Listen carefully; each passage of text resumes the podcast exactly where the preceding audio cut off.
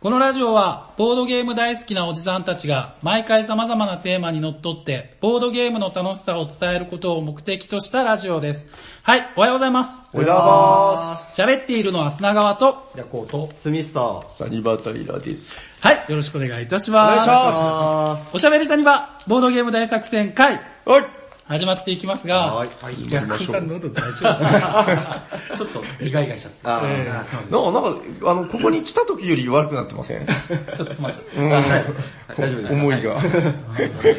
込み上げるもそうのなんかあれなんですよ、寒暖の差がひどくてね。あーあそうですのね、お昼間がですね、もうその、半袖でいいんじゃねえのぐらいの暑暖さかで。かったですね。はいはいそはうそう。で、僕もう油断しきりましてね。で、なんか夜になって、あれおかしいな、おかしいな、なんかおかしいなと思ったら寒いんですね。いうん。寒い。うん。で、やっぱなんかその、寒暖の差で人は弱っていくみたいな。なるほど。な、なる今目の前に弱ってる人が。あの、ちょっとね、はいはい番組にほど。はい。お便りが届いたんで、お、その、はいダンボメみたいな紙を。読んでもいいですかもちろん。お便りとね、なんか素敵なものをいただきましおた。やおやカフェサニーバード内、おしゃべりサニバ、砂川様、薬王様、平様、おスミス様。はい。書いてない けど。いそこは言わなくていいですよ。何ですかこのお便つり もは。、ポッドキャストを拝聴しております。はい春99です。おー、来ましたよ。はいはい。以前はお便りを読んでいただき、ステッカーを送っていただきましてありがとうございました。ああこちらこそはいはいお便りありがとうございますありがとうございます。ザ・ゲームギャラリーでも2018年にステッカーを作ってみました。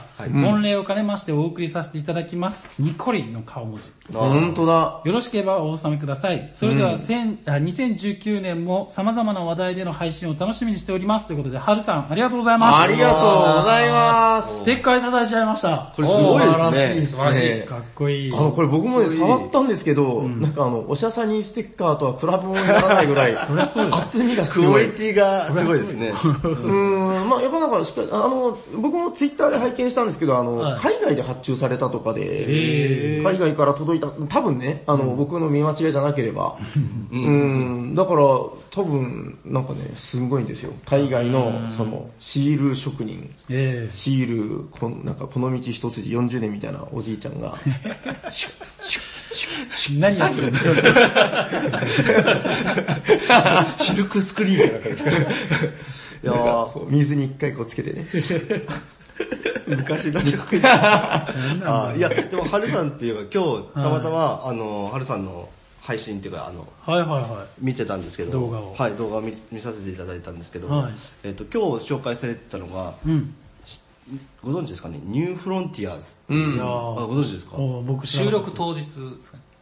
あ、あ、今日ですね、ははいい、はい当日に配信されてたもので、ははいい、ニューフロンティアーズっていうゲーム紹介されて、開封動画だったんですけど、はいはいあのーこれ、なんか、えっ、と、まあその内容を、まあちょっとかいつまんで言うと、そのプエルトリコうん。名作の、があって、でその正当な流れを組む SF のほテーマがね。テーマが、テーマがテーマがえー SF になってる、まあえっと、なんで、システムはほぼ似たようなう。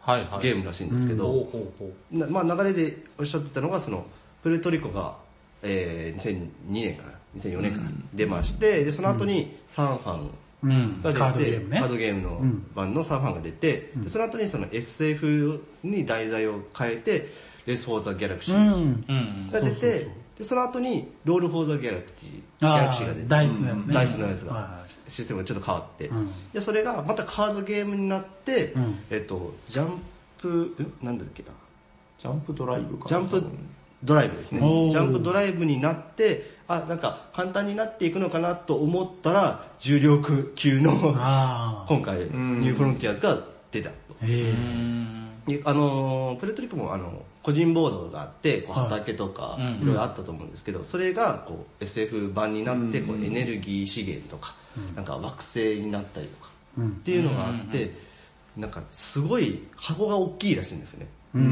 箱が大きくって上にこうトークンとかが載っててうんあれと思ったら二重底になってて下に大量の大厚みのあるボードがなんか重さがなんかそれだけで2キロちょいあったらしいんですよね全部タイル、タイルなんでしょタイルです型抜きの。型抜きのタイルがあって、はいはいはいそれが大量にあった。うん。で、その畑のタイルとか、その惑星のタイルとかも、めっちゃあ、数があるらしいんですよ。大量にあって、それも、そこにそのテキストが結構、うん量があタるイルに書かれてるね。タイル文に字書がかれてるテキストが結構あって、なんか、それも、なんか、両面あったらしいんですよ。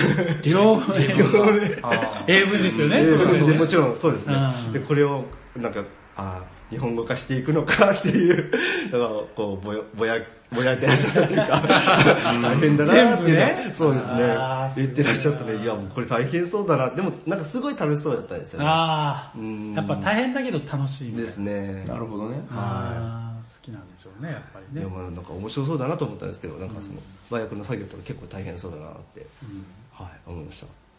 そう。じゃあ、ということで、本編いきますかいいんじゃないですか。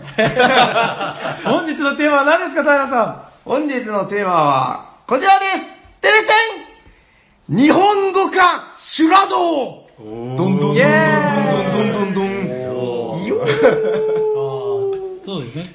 はい、えっと、ボードゲームとは、えー、外国語に始まり、はい日本語化で終わる として、そうだね。 まず英語を読んで、英語を日本語にしようという話です。はい。はい。えっと、日本語化というのがですね、まあその、だから、ボードゲームに、あの、カードとかタイルとかに、うん。英語がね、なんか偉そうに書いてるんですよ、英 語が。はいはいで、あの、僕、これなんかね、ほら、あの、昔の漫画の影響でちょっと、あれなんですよ、こう、なんですか日本人をね、なんかアメリカ人が日本人をバカにするみたいあなあ時代のかななんかね、漫画とかがあってあ、あその影響で、なんか、あれ、郷に行っては郷に従えみたいな、はこれ全然繋がらない話です ね。言えば言っただけこっちが間違いを指摘される。まあまあ、まあこの話は間違いでしたけど、はいはいはいまあなぜその、だから、英語でそのまま遊んでよっていう感じなんですけど、うんやっぱちょっと僕ら英語そんな強くないんで、うんえっと、カードとかタイルとかい。に、うん。この偉そうに書いてる英語を、偉そうに言わなくていい。できることなら日本語にしたい。もちろん。あの、特にあれです、あの、手札とかになる場合は、はいはいはい。あの、なんかね、公開情報ならいいんですよ。そうですね。場に並んでるタイルの、この英語は、うんうんあの、あー読めないのか、あーんとか言って、あの、みんなに教えてあげれるんで、まあ、ルールブック開きながら見れるしそうそう、ね。それは誰かが知ってれば教えれますかそうらで、大体なんとかなるんですけど、はいやっぱこの手札っていうのは、この、まあ、秘匿情報というか、隠してるんでね。はいはい。その中にわけのわかんないテキストがいっぱいあると、やっぱゲームを楽しめない人も多いですよね、ということで、はい。はい。でですね、あのー最近のゲームの話からちょっと始めようかなと思うんですけど、はい。あれなんですよ、あのーえー海外で今出てて、で、あのー前ね、おしゃさにの収録でも話しましたね。あ、てかあれだ、ホットゲームで話した わ。えっと、まあ、なぜあのーこのゲームは、多分、そのうち日本語版が出るから、俺は絶対買わないぜ、はいはい鉄の意志でとか言ってたんですけどはい、えー、曲げて買った。はい。それが、 えー、マイリトルサイズ。はい。えっとね、どなたかがつぶやいてましたね、小釜戦役だとかなんだとか。あああ、うまいこと言ったもんだ。はい。まあ、あの、マイリトルサイズ、あの、子供にも遊べる対象年齢が8歳以上になった大釜戦役。あ。はい。まあ、これはもう、ホットゲームでこの間散々話しましたんで、省略しますけど、えっと、これがですね、まあ、あの、実はカードとかタイルの中に、割かし日本語がぴょんぴょん出てくるんですよね。え英語が。あ、英語だ、英語。英語がいっぱい出てくるんですよ。テキストが。あのー、ほら、大釜戦役やった方なら一発でわかるのが、あの、クエスト、あの、遭遇カードっていうのがありましたね。はいはいはい。なんかあの、ほら、主人公コマを、あの、星のマークのとこに連れてったら、なんかそこでイベントが発生して、あの、三択問題みたいなのが出てくる。で、なんかいい行いをするか悪い行いをするかみたいなのがありましたけど、ありました。あれがね、これ入ってるんですよ、このマイリトルサイズにも。でやっぱこれちょっと想像したらわかると思うんですけど、あの、テキスト派はやっぱり多いですよね。はい。で、ちょっと日本語じゃないと楽しみにくいんじゃないかなとか、いろいろ心配あったんですけど、まあ、とりあえずですね、あの、届いてみたら、思ったよりも随分あったんですよ。うん。この日本語の、あえ英語の入ってる量がね。はああ、これは困ったな困ったなと思ってうん、ある日ね、まあだから、困りながら、私があの、ネットサーフィンをしておりました。い。はザザーン、ザザーン。い。いいから。 そういうのいいから。 今日いい波が来てるな。で、ザザーン、波に乗ってたら、あのー、なんかね、まあふと魔が差したっていうんですかね。なんかあのマイリトルサイズ。日本語化っていう検索をしました。わかりやすい。 まあ、べうんもう、もう、もう、魔が差したって言うんですか、そういうの。そしたら、あの、大きい波がザーンってき まして、うわーおっつって乗ったら、うん。はい。で、そしたら波に飲み込まれました。うわ飲みー込まれたんだ。そして、気づいた時に目の前にいたのうが、ん。一人の男が、おあの、ヒゲもじゃの、おおなんか、あ、現地の人かなみたいな。あはい。名を聞くと、あヒゲボトさんって言うんで すよ。ヒゲボドさんやん。 でね、あの、おどうした少年、なん、なんだ、なぜ波に飲まれたんだいみたいな。で、すいません、あの、なんか、マイリトルサイズっていうゲームの日本語化がみたいな話をしたら、お任せろよ、俺にということ出で。た。そう、マイリトルサイズのことなら、私に聞きなさいよみたいな感じで、はい。でうん、とりあえず、あのーまあ、そこでね、あの、弟子入りをしまして、んあの、火の起こし方とかね、なんかいろいろ習うわけですよ。うん。あの、僕の中では、あの、なんか、あれです、あの、15少年漂流記のね、なんか現地にいる人が元ネタになってるんですけど、わかります誰かわかる人いますあ、15少年漂流記をお読みでないい。けます皆さん読んでらっしゃらない。いない。いないっぽいよね、これ。これはいなもいうちょっと本読みま しょう。あはい。の、なんかね、あの、迷子になった時に、現地人がね、いろいろ教えてくれるんですよ。あの、まあまあ、これはいいやじゃん。えっと、まあ、とりあえずで、ヒゲボドさんにうん、えっと、おねだりして、んあの、データをいただきました。はいありがとうございますあ。りがとうございます。えっと、もうこれがね、すごいよくできてて、んあの、何がよくできてるってね、あの、見ていただいたらね、わかるんですけど、今現物がここにありますね。はいあのね、えっと、元々のカードとかタイルがあるんですけど、んそのデザインを殺さずに、うん。そのデザインの、まあ、要するにその文字のところだけをん日本語に変える、うん。だから、絵とか、なんでしょう、そのデザイン的な部分は元のやつのまんまなんですよね。はいはいはい。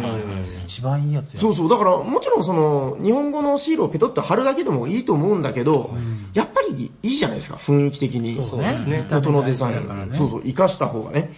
はい、で、あの、まあ、師匠、これ見事な日本語化シールですね、師匠。うん。そうだろう、そうだろうって言って、で、あのーただ、ちょっと僕もね、あのー向上心を抑え、抑えきれなくて、おうあいの、いことです師匠、どうやってこんなお美しい日本語かシールを作れたんですかはい。バカ野郎そんなものは盗むんだバカ野郎言われてないですよ。絶また、俺バカ野郎とは言ってないけ ど。絶対言っちゃう。 とは言われなかったんですけうんど。えっと、脳内でね。あ、そうそうそう。いや、なんかそういうの好きなんで。えっと、で、 知ってる。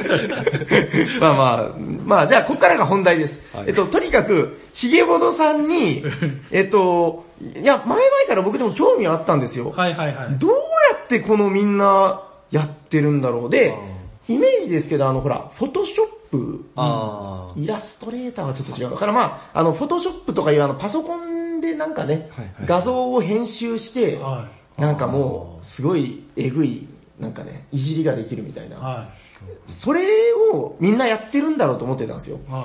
ただね、知ってますあれめっちゃ高いんですよ。あのソフト自体がね。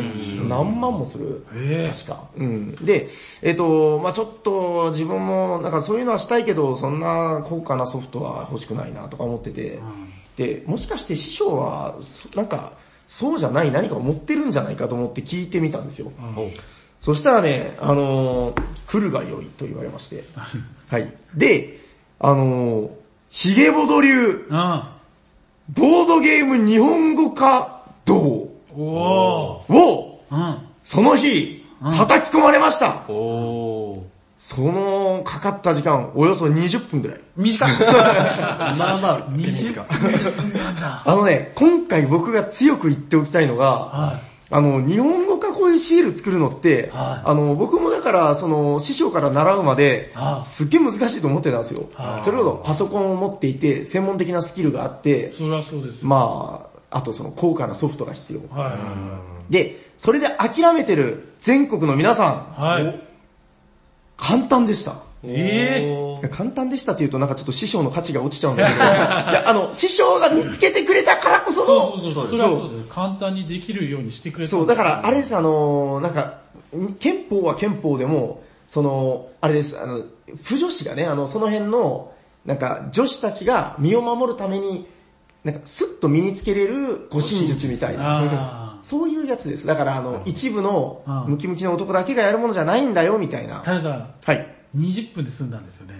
あ、もう20分ですよ。これ聞いてる人も答え分かってると思うけど、はい今回本編あと20分で終わるんですか20分で あの、だから、あの、ちょっと察していただきたいところなんですけど、はいはいあのね、あの、スッと話すと20分かかんないぐらいで終わるんで、はい今、ものすごく回り道だな。みんな視聴者だじゃなくて、 ?20 分で話した後で、まあまあまあまあ、サニまバ平劇場で。あ、普通にいいですよ。好きなように。 大丈夫ですかはい。えっと、まあじゃあ、あの、皆さんゆっくり、なんか、みかんとか剥きながら聞いていただければいいんじゃないかなと。はい。えっと、じゃあ、ここからが本題です。はい。 さっきも言った本題がいっぱいある。参りましょうか。はいえっ、と、まあヒゲボド流はい、日本、日本語稼働でございますね。はい。えっ、と、ヒゲボド流は、あの、そんな一日やそこらで身につくもんじゃねえからちゃんと聞いとけよみたいな感じで教えてもらったんですけど、えっとね、まず、あのーお前、スマホは持ってるかと言われましそうて、ね、まずは用意するもの。なるえ、師匠、パソコンじゃないんですかスマホだ。バカ野 郎。はい、すいませんっつってポケットからスマホを出しました。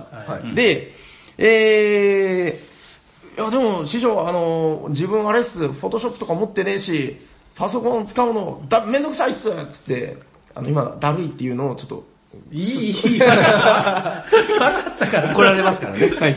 えっと、まあ、そしたら、いいんだよ、弟子よ。あの、なんか、私の言う通りにしなさいということで、まずは、アプリショップに飛びましょう。あ、これ、あの、すいません、iPhone の話ですね。はいあの、iPhone じゃない方は、iPhone に変えてください。うわ Google プレイストアで、プレイストアでいいんじゃないですか。 はい、あちょっとね、あるかどうかわかんないんですよね。わかんないはい、まず開くとトップに出てくるのは遊戯王デュエルリンクスです。 それ、今の話違うですやね。つ。もうトップページは常に変わるからね。はい、これをスーッと流していきまして、まず検索のページを開けましょう。そうね。はい。えーっとね、まず、じゃあ順番にご紹介しましょう。一つ目にご紹介するアプリは、こちらですテレステンヒゲボド流一の剣フォトスキャンフォトスキャン。ドンドコドン。はい。ということで、まああの、百分は一見にしかずということで、あの、もう立ち上げてみましょう。はい。アンドロイド。あったはい。素晴らしい。さすがありました。ヤコさんここまではとりあえず大丈夫。オッケー。アンドロイドありまアしンたド。はロいイド OK。さあ、ヒゲボドルついてくるんだぜということで、フォトスキャンを立ち上げました。はい。あもうなんか画面が。はい、立ち上げると、もうね、あの、写真を撮る画面が出てきますね。ねほうほはい。あのーお前らよく聞いとけよ、このフォトスキャンというアプリはだな。あいやーということで、これで写真を、ピランチョフライライトがきついなライトが。いやいや、ここからがフォトスキャンのすごいところでございます。ええ何いきますよ、いきますよ。あ、あ、え、なんか場所をずらしてなんか何枚丸がも撮ってる。なんでなんかやっぱあれなんじゃない あの、すいません、ちょっと今のね、僕の写真の撮り方が悪くて、うんあ、でも割と、ほら、あの、いや、すいません、これは撮り方が悪いんですけどうんう、んでも、あの、すごく治ったの分かりました治った。はい、ご紹介しましょう。このフォトスキャンというアプリは、はいあのね、写真の中のはい照り返しとか、そあーはいの、はい光の反射とか、はいはいはいなんかそういうのを、んあの、すごく修正、なんか勝手に綺麗にしてくれる。あああ、だって最初撮ったやつめっちゃ白かったもんね。そうそう、ちょっと僕の撮り方が広すぎてあれでしたけど、んあの、だから、なんか光、光ってこう、ちょっと色が変わっちゃったりとかするのおをーすご、いなんかナチュラルにペトーっと取ってくれる。はい、だからあの、データを、だから、なんかほら、カードとかをそのまま取る取ると、ちょっとその照り感が出ちゃったりとか、あるじゃないですか。影とか。それをすごくそのマットな状態で、ピトーっと写真を撮ってくれる。写真なんだ、これ。そうですね。で、なんかその写真をいい感じに、あの、のぺーっと撮ってくれるア プリ。ピトーなのか、のっぺーなのかわかんない けど。まあ、今すぐまあ、汲み取っていただければわかるかなと。はい。えー、こちらがまず、ヒゲボド流その1、フォトスキャンでございます。はい。はい。じゃあ、これで、まず、いい感じのデータが、えー、準備できたと思う、お思いください。なるほど。はい。えっと、だからこれでまず、あの、カードが、あの、スマホの中に画像データとして保存されたと。はい。続いて、ヒゲボド流、えー、日本語化アプリその2、テレセンリタッチえリタッチでございます。タッチ。今日ね、僕が一番ウキウキ紹介したいのがこちらでございます。えっ、と、リタッチ。RETOUCH、リタッチでございます。どうでしょうアンドロイドにはございますでしょうかここで行けなかったらやばいさよ。あ、これがアンドロイドの限界かヤコウさん行けますリタッチでございます。RETOUCH。あ、これ、日本語じゃダメなのあ、ダメかもしれないですね。なんか海外のア、あ、でもね、日本語化されてたけどね、なんか。あります。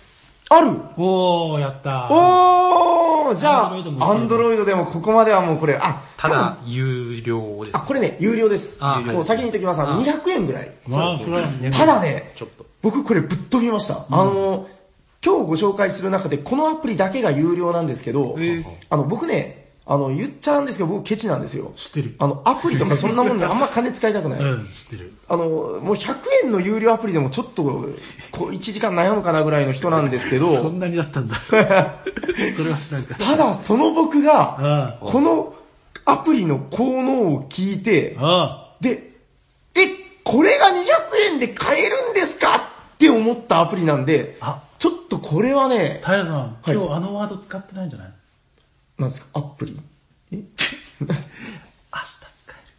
使今日ご紹介するのは、 明日すぐ使える、ヒゲボド流日本語化アプリ道でございます。える。はい。はい。今思い出した。はい。えっと、でね、このリタッチってやつが、はいあの、今回の肝なんですよ。おあの、もうすっごい雑に言っちゃうと、実はさっきのフォトスキャン、なくてもなんとかなります。えー、そうあの、だからほら、照り返しとかないように、丁寧に、あー、丁寧にどれね。ね、もういいか、光とかが差してないところで撮りゃいいんだから。はい。まあでも、あの、このリタッチがもう肝なんですよ。じゃあご紹介しますよ。はい、このアプリがね、僕感動したんですけど、これ評価も高いですね。高いです。あの、だからね、その、やっぱり無料アプリでは無理だったクオリティなんですよ。じゃあ参りますよ。リタッチ、えっと、立ち上げると、まず出てくるのがこちら。はい。軽快なリズム。タッチ、リタッチ、ワンタッチ。おいきましょう。はい。 えー、まずね、アル画バ面ムに、は出てきませんから。アルバムっていうのがありますね。アルバム。はいははい。はい。で、これで、まずアルバムを立ち上げましょう。伊賀栗くんがいたね。イガグリ君はちょっとまあいいかな。あー、ちょっと待ってくださいね。アルバムで。はい、じゃああのーお気に入りの写真、あ、これ、これちょっとなんかあれだな。ちょっとなんかなかなかいい写真が、あ、これ、これでいいんじゃないかな。はい、ここにじゃあ、えー、何か麻雀拡張カードと書いた写真が出てきました。ほうほうほう。はい。これちょっとうまくいくかな。うーん、まあやってみましょう。えっとね、もう使い方は簡単。だからあなたの携帯にも、あの、入っている画像データ、写真データを、このタッチリタッチのアルバムの中から呼び出します。これ簡単です。あの、写真が、あの、撮ったものが出てくるんでね。そして、はい、魔法のボタンを押します。そして、マハリーク、マハーリタ、い。やんばらやんやんやん。消したい文字うを、ん。なぞると。ピロンチョフ。はいだ。からいきますよ緑の帯が出ますね。 GO! おーすげえこれはすごい。これがタッチにタッチ、ワンタッチ。文字が消えた。文字がえー消えてるけど、ちゃんと背景は残ってるっていう。そのまま。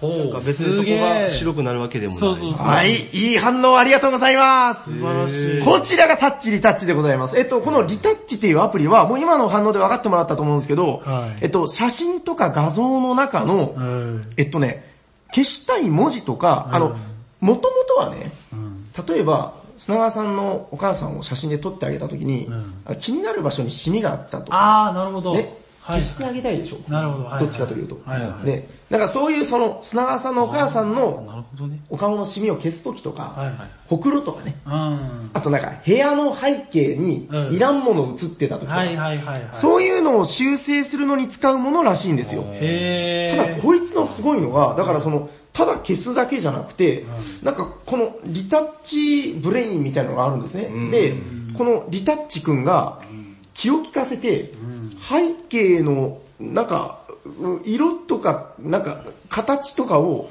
うまいこと空気読んで、あの、その、消したものの下にあったものに変えてくれるみたいな。これ、麻雀拡張カードの箱のデザインが綺麗にちゃんと残ってそるれから確かにうまく、その、だから、推測してコピーしてくれてるんですよね。賢いなはい、じゃあもう思い切って麻雀拡張カード消してみましょう。タイトルだよ。はい。 大きいタイトあル。の、ただね、ちょっとあんまりごちゃごちゃしてるところを消すと、うん、まあ。ちょっとうまくいかない時はあるんですけど、そうね、当然。あの、ただこいつがね、どうですかね。ああ、まあまあまあ、まあまあ、ちょっとこういう風にね、なっちゃうけど、まあでもこんだけダイナミダイナミックに消せる。あの、で、このアプリのとにかく優秀な点は何かっていうと、簡単。うん、そうね。謎これならね僕でもできるかなっていう、ね、めんどくさくないでしょ。指で触るだけ。そうそう、だからもう指で、あの、消したい文字のところを、しかも、カードの場合はもっと簡単で、あのほら、カードでテキストが書いてる場所っていうのは、だいたい枠の中とかになってますから、同色だからね。そうそう、だから、もうあの、ああいう枠の中だったら、かなり正確に消せると思います。確かに。はい。あの、だから、今回ご紹介する、あの、ぼひげ、ひげぼど流日本語化アプリ道の、あの、肝は、これです。そうですよね。はい。八極拳の肝が、新脚って言って、あの、足をガンって踏むことで、あるのと同じように、その足、時々出てくる。検事ですかね。ここなんですよ、肝は。はい。はい。えっ、と、だからね、ちょっとこれ200円っていう有料アプリではあるんですけど、コーヒーを4杯、4杯4分前。なんか僕の中でコーヒー一杯50円っていうなんか、あの、昔なんかの CM で見たんですよ。ありましたねあの、新聞に載ってるやつ。ああ、まあ、缶コーヒーは2本分ぐらいです。そうそうそうですね、缶コーヒー2本我慢していただいて、このアプリ買っていただいたらね、幸せな生活が待ってますよ。これあの、あのね、あとね、単純に面白いです。なんかあの、例えば砂川さんのこう、顔写真とかを撮って、あの顔だけ消したりとかできるんですよ。えっと、まあそういう、あの、単純に遊べて楽しいっていうのもあるんですけど、まあ、日本語化するときに、その、パソコンなしで、今ここまで簡単に高性能になってるんだってい。そううですね。はい。えー、ということで、まあ今回の肝は、この、リタッチというアプリでございます。まあ実はね、だから20分とか言ってたけど、リタッチ、すごくいいぜっていうので実は終わり え、いやいやいや、まだあったでし ょ。あまあまあまあ、一応これがもう今日今日のあの9割でござい ます。ほら。ね、もうこれ何回も消したくなるんですよ。早く消せや、ほら。ほらほらほら。ね、もう簡単なもんでしょ。え、続き聞かせて。はい。じゃあこれがまあ、とりあえずヒゲボド流のあの極意ではあるんですけど、はい、じゃあこの消したデータに、さあどうしようというところですね。そうですね。えっと、まあ当たり前ですけど、英語のテキストは消し消せたわけですからね。そうです。えっ、と、今だからカードの中の、えー、文字が消えた状態のデータが私の写真フォルダーに入っておりますと。はい。はい。で、この状態で次に立ち上げるのが、参りましょう。ヒゲボド流日本語化アプリ道、3の剣、どんどん、フォントフォント。今は、えっと、フォント、多分読み方間違ってないと思います。うん多分 PHONTO。PHONTO。フォントでございます。はい。えっと、これもね、でもあのー、かなりメジャーなアプリで、あとあの、師匠がおっしゃってたのは、フォントは別にフォントじゃなくてもいいぜって言ってました。あの、まあなんか他にもいろんなアプリあるんで、これは無料アプリなんで、なんか、ありましたあ、ありました。あ、もうバッチリです。じゃあ、アンドロイドよかったでも大丈夫。ヒゲボド流、アンドロイドでも使えます。よかった。先に検証してきゃよかった。 はい、じゃあ参りましょう。フォントを立ち上げましょう。はい。真っ赤な画面が出ましたよ。で、えーっと、んこれは、あ、アルバムからね。はい。えっと、立ち上げると、まず、写真を読み込む画面が出てきますね。はい、読み込みました。さっきの文字消したやつね。そうですね。はい。で、もうこれは簡単で、あの、画像をタップして文字を入力ってことなんで、あの、もう、あれです。はいはい。写真の中に文字を入れるアプリでございます。なるほどなるほど。もう言えない。この人え嫌だよ。ー、まあこういう感じですかね。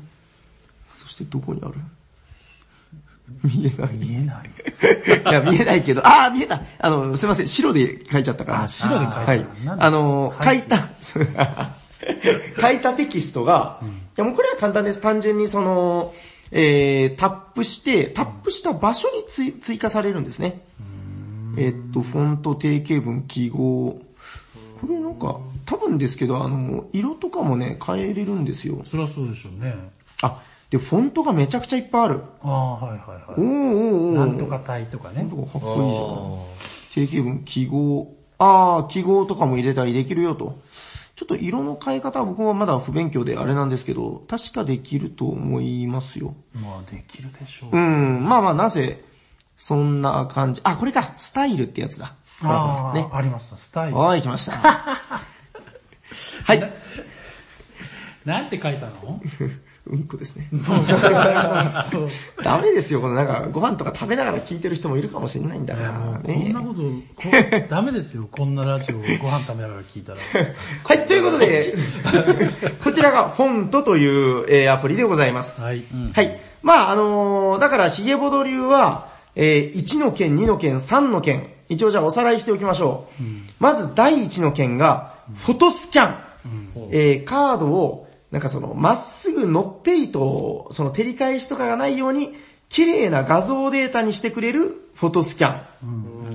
そして2の件が、えー、ヒゲボド流の極意である、えー、文字を、この画像の中から都合のいい部分だけ消して、背景と同一化してくれる。だから、文字だけ、ふわっと消えるような処理ができるんですね。えー、リタッチというアプリでございます。はい。 RE の後にタッチでリタッチ。はい。そしてこの文字を消した部分に日本語のテキストを入れようということで、えー、最後にご紹介した3の件、フォントでございます。はい。えー、まあだから、さ、3つのアプリで、こはいれはい、どうぞ。素人、もう本当にず素人的なことを聞くんだけど、はいはいで、まあ、その、だから、携帯の中にデータとして残ってるわけでしょ、それが。そうだよそれをどうやってプリントアウトするんだろうそこもね、あの、僕も、あの、砂川さんと同レベルの抜け抜け作だったん で、嘘だ。あの、いや、聞いたんですよ。あの、でもさ、今、 俺のこと抜けされてる まあいいや、続けて続けて。はいはい、まあまあ、あの、師匠、あの、すいません、ここからどうすればいいか、お電話わかんねえっす、つって聞いたんですよ。で、あの、そしたら親切丁寧に教えてくれまして、あの、バカだなって、あの、もう、なんかちょっと頭をつけばわかるのに、みたいな。で、えっとですね、あの、写真画像を、とりあえずメールで、えっと、パソコンに送りましょうと。ああ。ここでちょっとパソコン出てくるんですよ。あの、さすがに、どうなんでしょう。あの、携帯でやる方法もあるかもしれないけど、ここからはもう、あの、パソコンでやった方が早いよっていう、まあねうん、ことです。あの、多分だから、携帯でやる場合は、そのサイズ指定とかをして、あの、何らかの方法でプリントアウトすればできると思います。えっと、まあ、ただ、師匠が教えてくれたやりやすいよっつうのは、えっと、あの、ほら、もう、大体みんなのパソコンに入ってる、ワード、エクセルのワードはい。のアプアプリっていうのかな、まあ、ワードを立ち上げて、えっと、そのメールで送った画像を貼り付ける。はいはい。そのワードのもう A4 かなんかの中に。で、貼り付けたものを、あの、カタカタっとして、えーカタンカタンで、えっと、なんだっけ、サイズ指定ができるんですって。だから横何センチ、縦何センチみたいな。だからそれを、まああらかじめその物差しで測っておいたカードの大きさに合わせて、指定して貼り付ける。ほら、できそうでしょできそうですね。ねできそうですね、ヤコウさん。できそうですね。まあ、ヤコさんがやるかどうかは別として。まあそうそうそう。まあ可能かどうかっていうオフィ話。スも無料がありますしね。そうそうそうそうそう。そうですね。という感じなんですよ。なるほど。ちょっとびっくりじゃないですか、なん素晴らか。しい。うん。そう、まあまあ、唯一その、有有料化アプリが1個だけ入ってるんですけど、ちょっとこれでやってみようかなと思った方は、あの、いや、もしね、日本語化しなくてもね、ちょっとこの200円だったら、このリタッチっていうアプリは、あの、僕、全然関係ない用途で何回か使ったんですけど、なんかね、こう、あの、みんなの家族の記念写真みたいなの撮って、なんかね、よくあるんですよ、あの、横に、あの、この洗濯物は直しとこうとか、あー確かに確かに。ここのこのカレンダーのこれちょっと邪魔だよね、みたいな。そういうのをね、結構綺麗に消せるんですよ。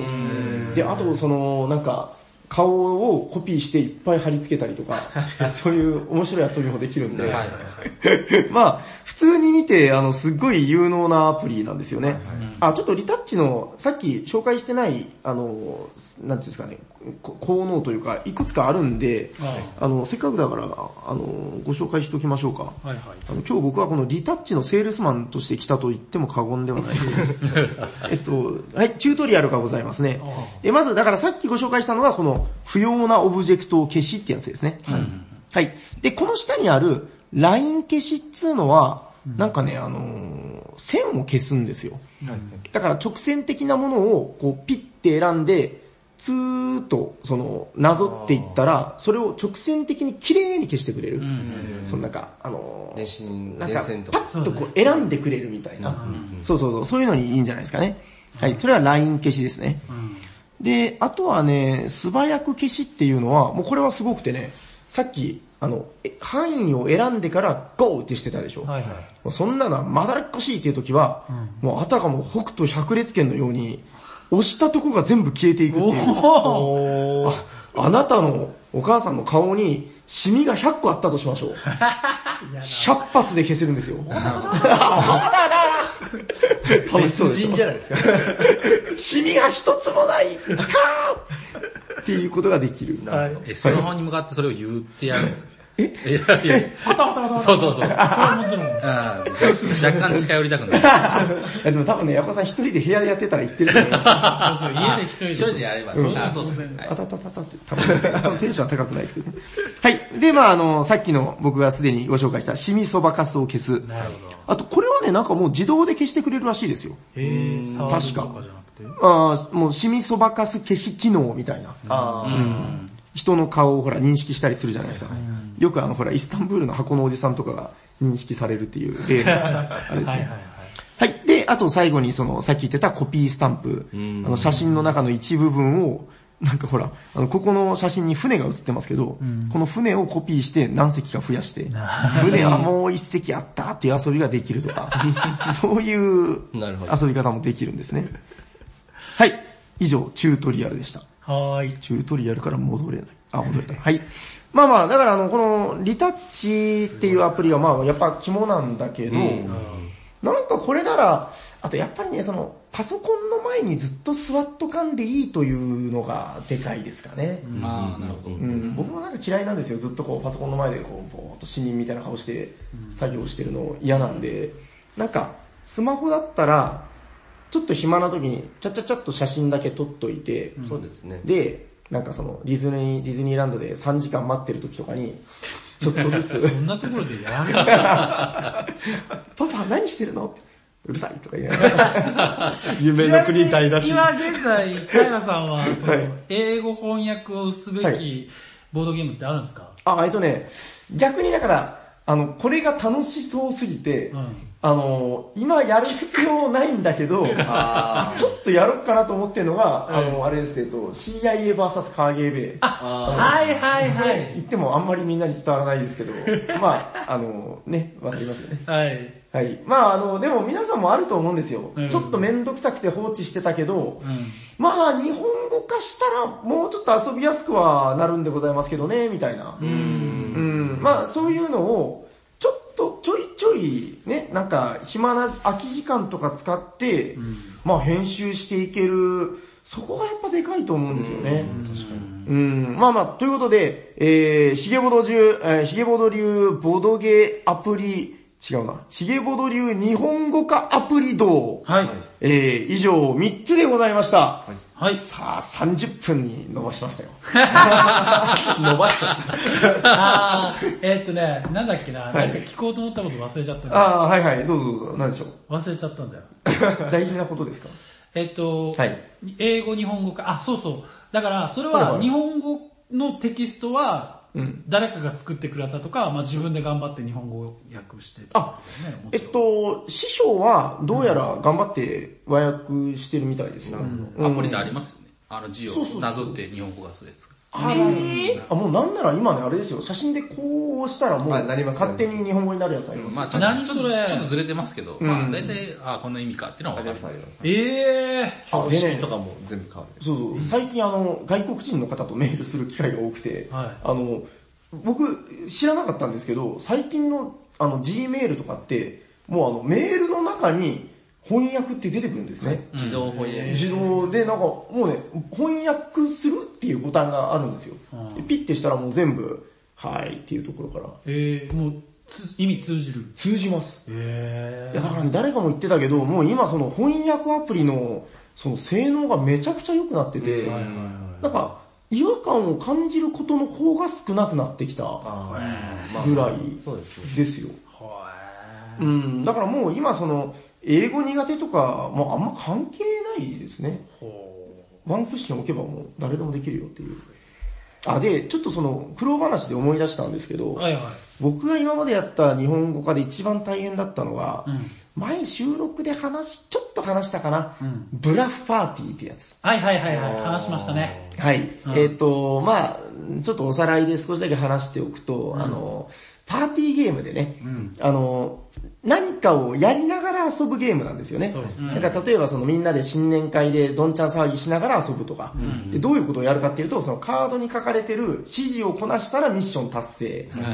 例えば、なんか、武術の達人のような動きで、なんか2メートル以上歩くとか。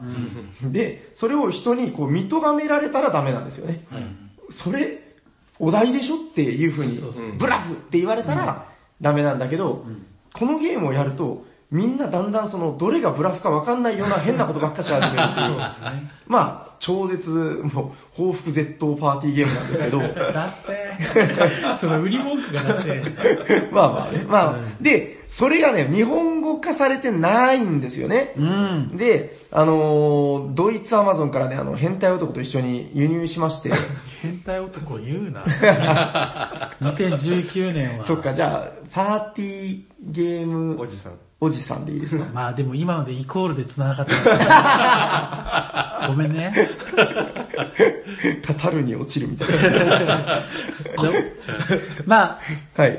その、はい話関係ないけど、パーティーゲームおじさんがどうしたのそうですね、パーティーゲームおじさんと一緒に、その輸入してですね、あの、ブラフパーティー1、2っていうのがあるんですけど、もうそれが全部ね、あの、いわゆるユニークカードというか、その、60枚だか70枚だかある、あるカードが、全部違う種類のお題が書いてるんですよ。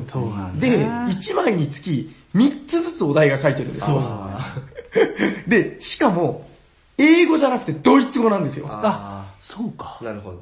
それはね、もうヒーヒー言いながらやりましたね。やったんだ。やりました。うわあのもうここだけの話、もう最後の方、自分でお題決めてました。まあまあまあ、それもありか。もうね、読み取れない、こんなあの、わかんないですよ。うんここで、机が横にあった時のあなたは勝利するでしょうとか書い てて、何言ってるかわかんないと思ったら、なんかもう机の下に潜って3秒耐えるとか、あ もう自分で決めちゃったりとかして。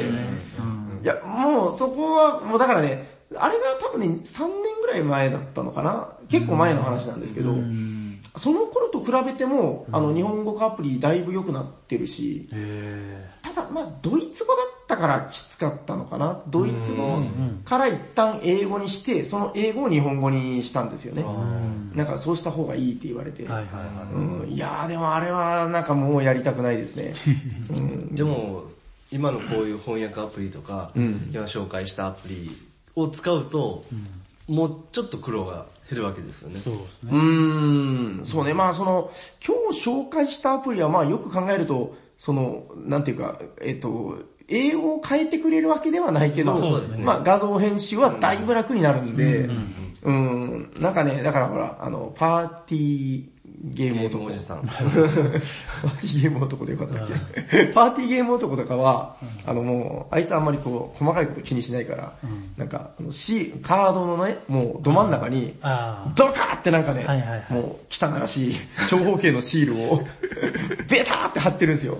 あ。あの、パーティーゲームおじさんを 否定すると、同時にほら、いろんな人にも飛び火するから、 そうあかのあの人だけ特別もっと汚いカードを使ってるんだよね。あ、そうそうそう。いやもう いいや。やめよ。うん別にその人も卑下する必要はない。そう、そうですうんうんねうん。いやいや、だからまあその、まあ気にならないらしいんですよはいはいは。いそんなにね、デザインがどうとかいいから。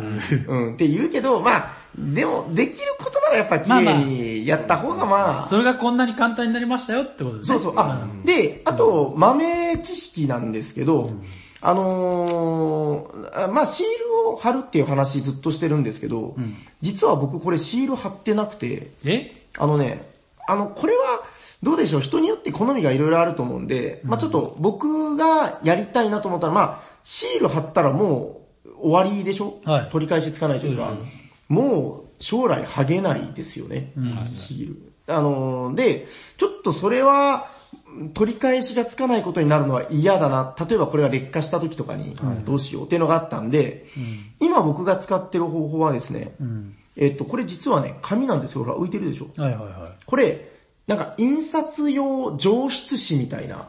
あ普通の紙だと、あのーやっぱ印刷がグダグダのヘッポコピーなので、えっと、印刷を割りかし綺麗に印刷できる紙、まあ光沢が好きな人は光沢でもいいと思うんですけど、えっと、なるべく薄手のものを選んで買ってくるんですよ。はいで、その紙にコピーして、あのね、剥がせるのりで、あい。うーーん、なるほどね。ちょっちょっちょって、ちょっちょっ、一二三箇所ですかね、ちょっちょっちょって貼っといて、あの、要するに、あ、で、その、えっと、位置合わせをして、剥がせるのりでピッピッピッと、こう、場所合わせて、その上にスリーブをシャッと、かましておけば、まあもうずれないです。うん。あの、これね、だから、剥がせるのりなしで、そのまま入れちゃうとね、やっぱ中でスポスポ動くんで、いや、もうほとんど困んないですよ。あの、多少、もうなんか剥がせそうな感じの、ペロって取れてるんですけど、まあ、普段はスリーブが上にあるんで、まあ割とおすすめかな。だからその、まあシール貼った方が強度は高いし、ちょっと綺麗だとは思うんですけど、まあちょっとその、取り返しのつかないことになるのが怖い奥様方。まあちょっとこの、剥がせるノリに頼るのはいかがでしょうかということで。はい。はい。えっ、とまあヒゲボード流の中でちょっと、私がちょっと工夫している部分というかね。そうですね。はい。えーでございました。いやーまあでもどうですかちょっと、あの、ただ今あれなんですよ、あの、なんか日本語版とかバンバン出てるじゃないですか。最近もあの見ましたあの、ギズモと、あなんだっけもう一個ほら、あの、えっと、ギズモとね、もう一個ね、エバーデル。あヤホーさん、チェックしてないですー。いや、チラッと見ました。でも面白そうだなってちょっと思ったんですけど。あの、僕最初見た目だけかなと思ってたんですけど、知らないですあの、なんか、あのね、リスの親子が、いやあ王国みたないんなかつぶやいてたでしょ。木、はいはい。木が、はいはいこの立体的な木のボードが、バーってそそり立ってて、こんな木ですよ。なんか厚紙でできてる。で、その上にステージがあって、なんかここに何か置くんですよ。めちゃくちゃ美しい。で、美しいだけのゲームだろうどうせと思ってたんですけど、それがね、今、ボードゲームギークとかで、めちゃくちゃ評価が高いらしいんですよ。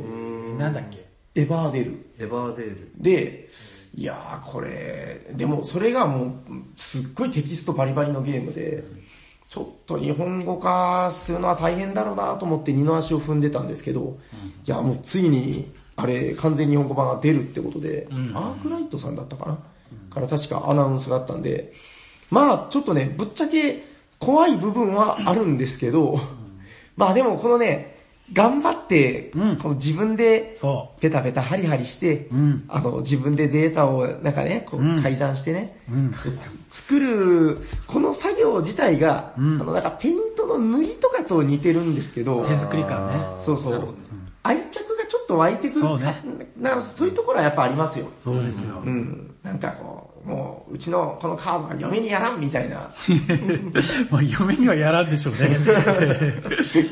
そういう心持ちにはなれるんで、まあその辺はちょっといいのかなと。箱入り娘ですかおっとおっとい った。さあ、まあ、そういうところでございますけど、まあでもちょっと余談ですけど、あれですね、あの、それこそ、あの、この間ツイッターであの、D ちゃんが、なんかあの、ペイントがどうこうだとかおっしゃってたんで、あの、なんか、ペイント道とかもね、そのうちああ、なるほどね。話してもいいかもしれません。ラジオでいけるまあ、いや、いけますけどね、そのやっぱこう、ペイントは奥が深いからね、もう、僕なんかほんともう、なんかペイントのペの字もまだ入ってないぐらいの、ああれですけど、あ。はい。うん、まあまあ、あの、ちょうど今日マイリトルサイズをその、持ってきてご紹介しましたけど、あの、マイリトルサイズもやっぱり、あの、何度か話に出しましたけど、ペイントがすごく楽しくてね、うんなんか、そういうその、収納でも何でも手をかけると、なんかね、愛おしくなるよみたいなことで、どうでございましょうかね。はい。大丈夫ですかいいと思います。はい。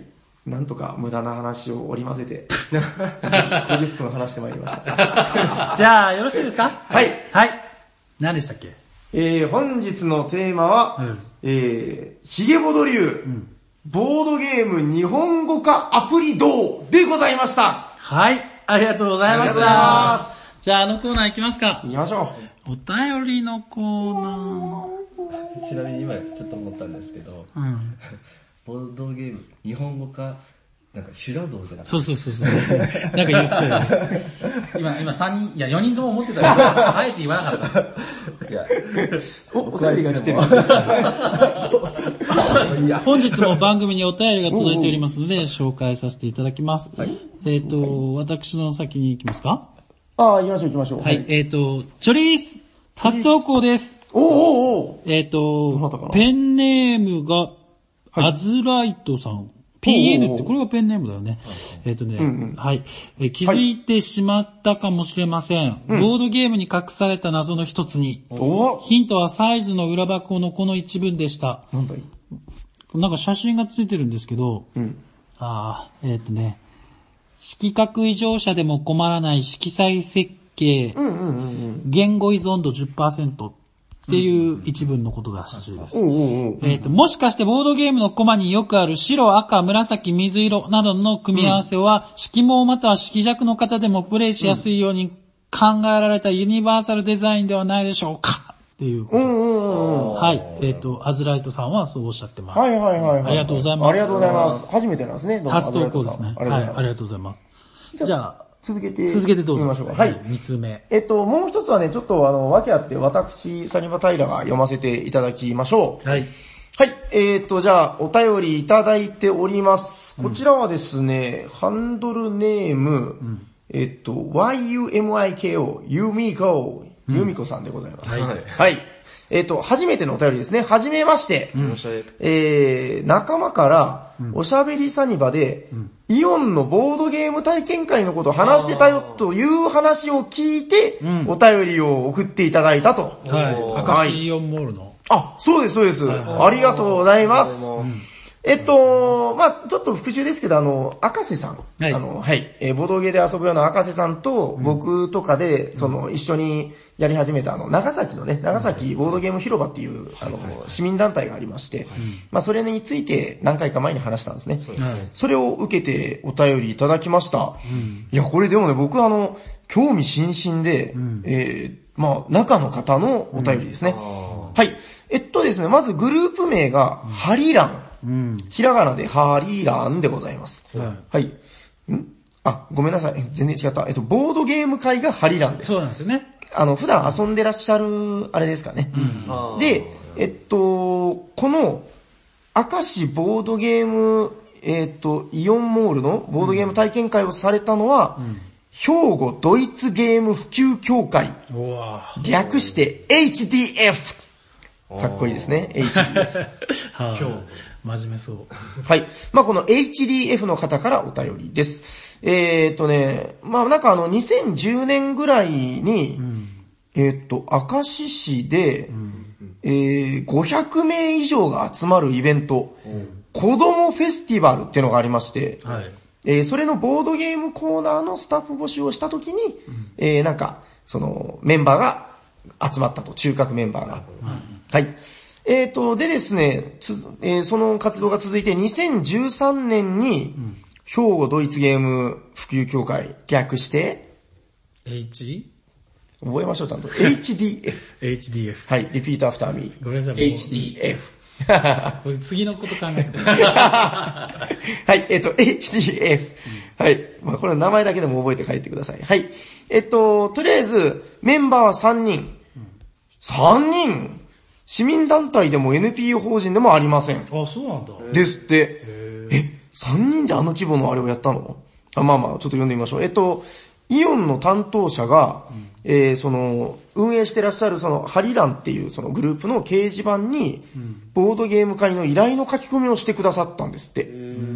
はい。で、えー、打ち合わせがいろいろありまして、えーっとね、まあなんせ、もうだからその3人ってことなんで、3人じゃ無理だよということで、えー HDF は、療育福祉教育の団体とか、施設、学校などいろいろなところから、えー様々なイベントの依頼を受け、あの、まあ、その都度、有志の方とかに、スタッフをお願いしてたらしいんですね。で、その、この今までお願いしてたスタッフの方々との、このだから、んその関係が積み重なってきてたんだと。はい。で、えーハリラン、私たちハリランでは、自分たちの遊び場は自分たちで作っていこうというスタンスで、ほとんどのことをフリーサービスでやっております。もう机や椅子が足りなければもう各自が倉庫から出してくるし、慣れるまではもうお互いでサポートし合うんだと。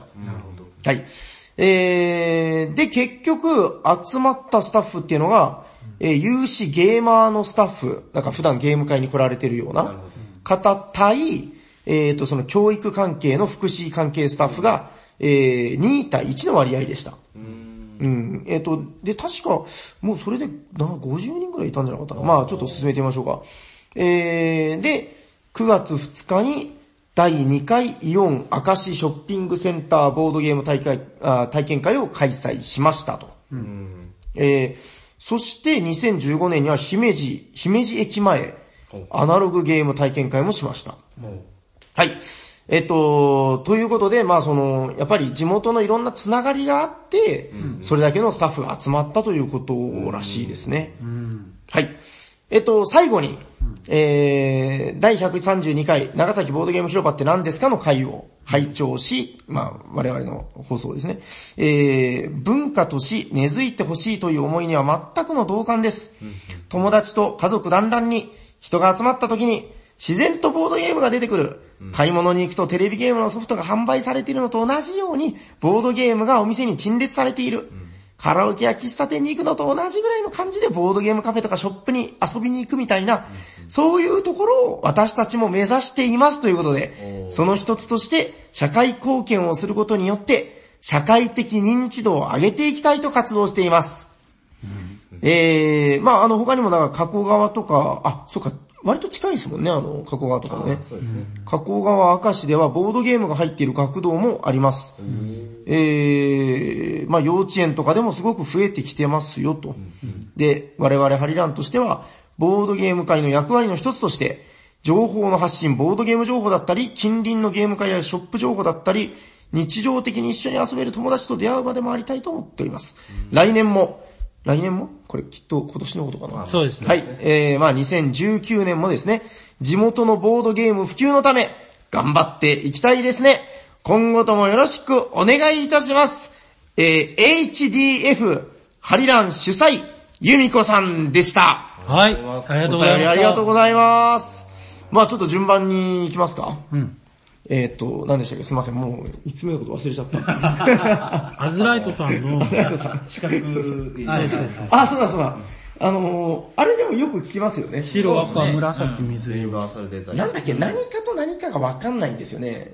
緑と青はなんかわかんないとかいませんか、うん、まあ僕は別に全然なんか目はいい方なんで、あれですけど。なんかでも今はそういうのも結構気遣ってって言いますよね。はいはいはい。なんだっけ、ほらあの、だから色だけに頼らずにそうアイコンで識別できるように模様が違ったりとかく。れてたりとかね。うん、そういうのもありますけど、ただ、僕、サイズの箱裏に、その10%でしたっけ言語依存度10%。とか書いてんのは全然知りませんでした。確かに。あ、本当だ。まああー確かに言葉はほとんどないですよね。うん。オルティスカードぐらいか。そうですね。あとはその、言ってた、クエストのあー、クエストですね。やつとあかーそ。うですね。へえ。ってことはあれだ、サイズのあの色はじゃあ、困らない色ってことだ。そうですね。割とだから、濃淡は大体見分けれるって言いますよね。そうですね。その白と黒とか、まあ。ああ、なるほど。なんか結構曖昧な色多かった気がしますけどね。青、緑、赤。あ、赤とオレンジとかが確かダメなんだ。そうね。 うん。確かに。確かそうですよ。うん。いやまあでもこれからなんかいろんな方になんかそういう対応をするみたいなのは大事なのかもしれないですね。そうですね。うん。普及というところも含めてあれですね。うん。なんかすごいですね。アズライトさん、初めてのお便りにしては、なんかすごいこう深い波紋を投げかける的なね。 しかもでも入りがチョリースですから。 いや、そう、だから僕あの、ほら、誰だっけあの、ほら、いつも、トールちゃんチョリースあ、トールちゃん、そうそじゃう。あはい、どうも。はい、どうも。ああ、そうかそうか、ちょっと違うんだ。みんななんか個性出してきてますね。うん いや、いいと思うな。いいことですねうん、チョリースね。チョリースは、えっ、と、アズライトさん。アズライトさん覚えましたよ。はい、どうも。はい、またお待ちして ます、チョリース。はい、どうもはトールちゃん。トルちゃん。 えっと、じゃあ、そしよてろしいですか。えっ、と、HDF、えー、 すごいユミコさん。あの、対局というか、はい、あのー、そうですね。まあ、やっぱり挨拶は初めましてから始まるというね。はい。ちょ、ちょりーすじゃねえよ、みたいな。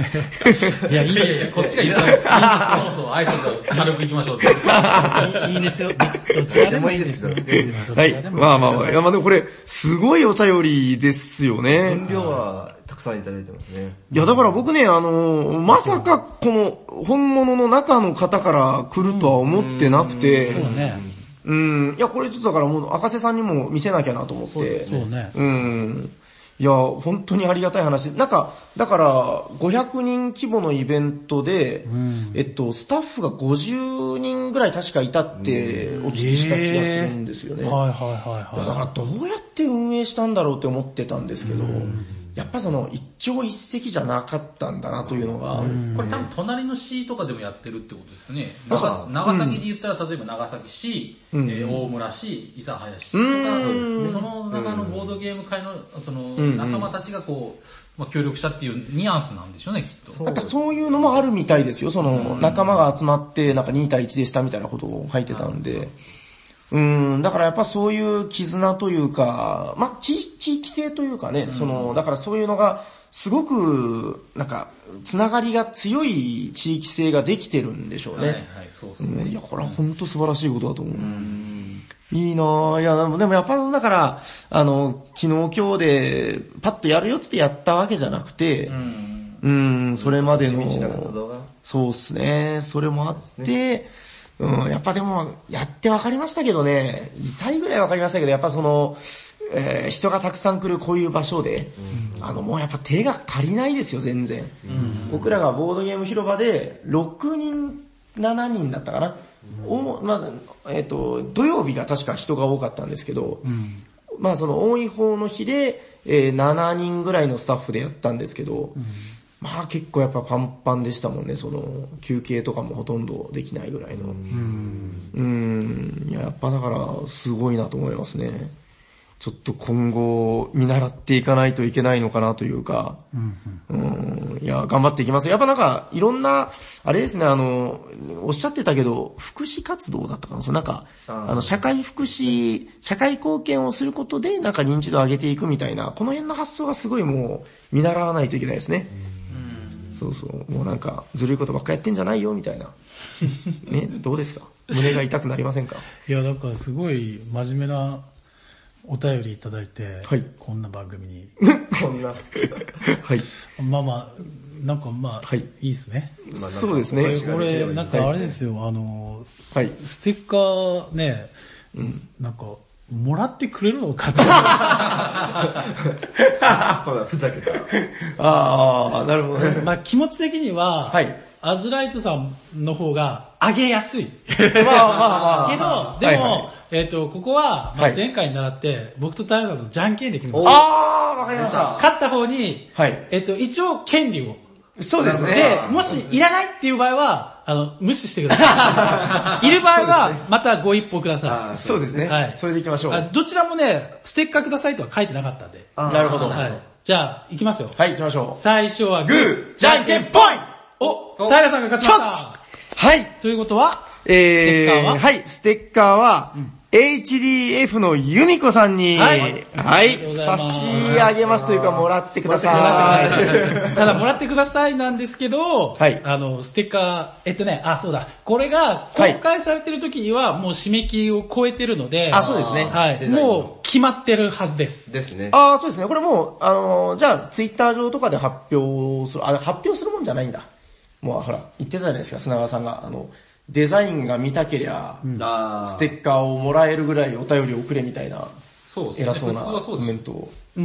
それで、もうじゃあ、それに変えさせていただきますっていうことそうをで。すね。ですね。そうですね。え、その、ちなみに、誰のデザインが採用されたとかいうのも言わない。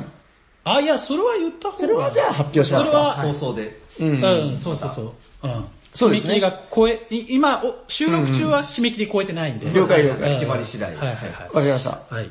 えっ、と、で、えっ、と、そのお便りとかデザイン、あ、デザイン案はもう募集してない。はいお便りはどこに送ったらいいんですか、ヤコさん。はい、はいこの番組ではお便りを募集しております。はい Twitter、おしゃべりサニバにダイレクトメールを送っていただくか、えー Gmail にお便りください。アドレスは、おしゃべりサニバ at gmail.com、シャワー sha です。おじゃあお便り待っておりまあ ーす。ーいや、あの最近メールアドレスはちゃんと言えるけど、お便り待ってますのところ、絶対変えますよね。おしゃべりとお便りと間違ってそうですよね、よくね。はい、まあまあはい、いいと思います。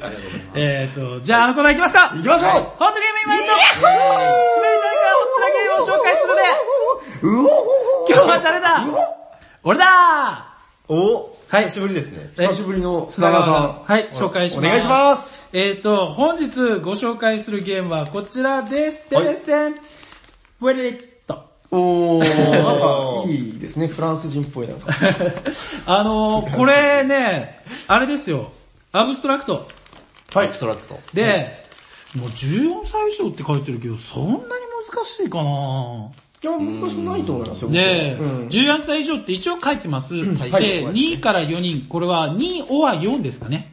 あ、3でもできるんだ。できます、できます。はい。はい。で、えっと、10分から20分と書いております。はい。はい。どういったゲームかと言いますと、まず、ボードが、あー、ごめんなさい。はい。ボードがありまして、はいはいえっと、ボードがね、ヘックス、六角形ヘックスなんですね。あ、これヤコウさんのじゃないうちのそのものですねあはい。そうそうそうそう。で、えっ、と、真ん中ポコンと入ってるんですけど、まあそれはいいや。えっ、と、これもね、あの、あれです。その、このマップ、ボード上を自分の色で塗りつぶせ、みたいなことですよ。 要は。陣取りって感じ。まあまあそうですかね、陣取りっていう感じで。えっ、と、あのープレイヤーコマがありまして、そのプレイヤーコマは、六角形のマスの方向、まあ最大6方向ですよね。どこか一つを選んで、あのーまあ、まっすぐ進むんですよ。うんうん。えっ、と、ぶつかるまでまっすぐ。あーマップの端っこまで行ったらぶつかって、そこでストップ。ストップはい。で、そこまで移動した分のマスに全部自分の色を、色チップをパンパンパンパンパンって置いていくんですよ。はいはいはい。そしてって、まあ、あの自分の持っている色チップを誰よりも先になくした人が勝ちお。ー全部マップに置き切った人が勝ちっていう感じ。で、えっ、と、まあ、石も置かれてるんですよね。はいはで、この石は、まあ、自分のだろうが、人のだろうが、もう石は飛び越えることなく、石でストンって止まるんです。あー。で、石だけに。そう、ストンとね。で、手番中には、このコマを動かすのと、プラスで、石を動かすんですね。自分の色の石を。自分の色の駒と自分の色の石を動かす。で、この順番は自由なんですよ。先に石を動かして駒を動かしてもいいし、駒を動かした後に石を動かしてもいい。なるほど。はい。なので、そのなんか、えっ、と、自分の駒が邪魔だなって思ったらスッとどけて自分がビューンって行ってもいいし、行った後で、なんかあの、プってね、自分の、まあまあ、とりあえずそういうことができるんですよ。相手のところにね、相手の進路を妨害したり。あで、まあ、あの、面白いのが、その、相手が一度通った相手の色のところを、また自分がさらに通っちゃったら、もう塗り替える。あ。ああ。でオセロみたいな感じだ。そうそうそう。あの、えっ、とね、ま、このチップをなくした方がいいのであー、えっ、と、相手の場合を塗り替えた場合は、その、相手のチップは相手にお返しします。戻るんですね。そうそうそうああ、そうかそうか。だからまたゴールから遠くなる。そうですね相手がうんはいはいはいはい。っていう感じで。えっ、と、これは、やったことある人、はーい。あ、平さんどうでしたいや、これね、だから初めて遊んだのが、うんえっと、例のあれですよ、僕のライバル、斉藤さん。はいはい。えっと、まあ2対2でやったんですけど、チーム戦でね、そう、このゲーム、2対2のチームプレイ、ペア戦ができるんですよ。ねえ、それは俺やってないんだよ。どうだったそれ。これ面白いです。あの、だから、僕の中であの、ペア戦でできるゲーム面白くないわけがないっ ていう、あの、格言があるんですけど、はえっと、だからね、えっと、色を2色にするのかなだから、あのーペアの場合は、はいはいはい赤チーム対青チームみたいな、うんそうです暖色チーム対寒色チームみたいな感じになるんですけど、だからね、あの、いろいろ、その、チームの思惑とかも考えながら、手番はチームごとに交互に行っていくんですよね。はいはいや、だから、あのーうまくチームプレーをしないといけない。なるほど。そう駒、その自分の、まあ、人間駒というか、キャラクター駒自体も障害物になるし、そうですね。石も障害物になるんで、うまく呼吸を合わせていくみたいな。うん。うん、いや、これでもやっぱ、いや、なんでしょう。あありそうでなかった感じなんですよね。ね、なんかやっぱまっすぐピャーって行った時に、たくさん塗りつぶせたらめっちゃ気持ちいいんですよ。そう。うん。でで、、なんか難しくないですよね。うん、そうそう、感覚は難しくない難しくない。そのなんか要は一番長い道を自分がどうやって通れるかっていうのを選べばいいんで、うん。いや、直感的でね、そうですね。うんあやっぱこの石が面白いですね。これ石も直線に動くんですか石は一歩。あ、そうなんですよ。石は一歩なんですけど、面白いトリッキーで、あのね、交換できるんですよ。石なんもないところに石を一歩動かすこともできるしはいは、いすで、に塗られている人のでも自分のでも、と交換することもできるし、なんとすごいのが、まあ人の石も交換することができるんですよ。場所を入れ替える。自分の石と人の石の場所を入れ替える。それは離れてても。あ、いや、それはもう隣接がないから。あ隣接じゃない一方だから必ず。で、なんと、人のコマも入れ替えることができるんですよ。だから、これを移動させることによって、相手にとって不利な位置に相手のコマを移動させる。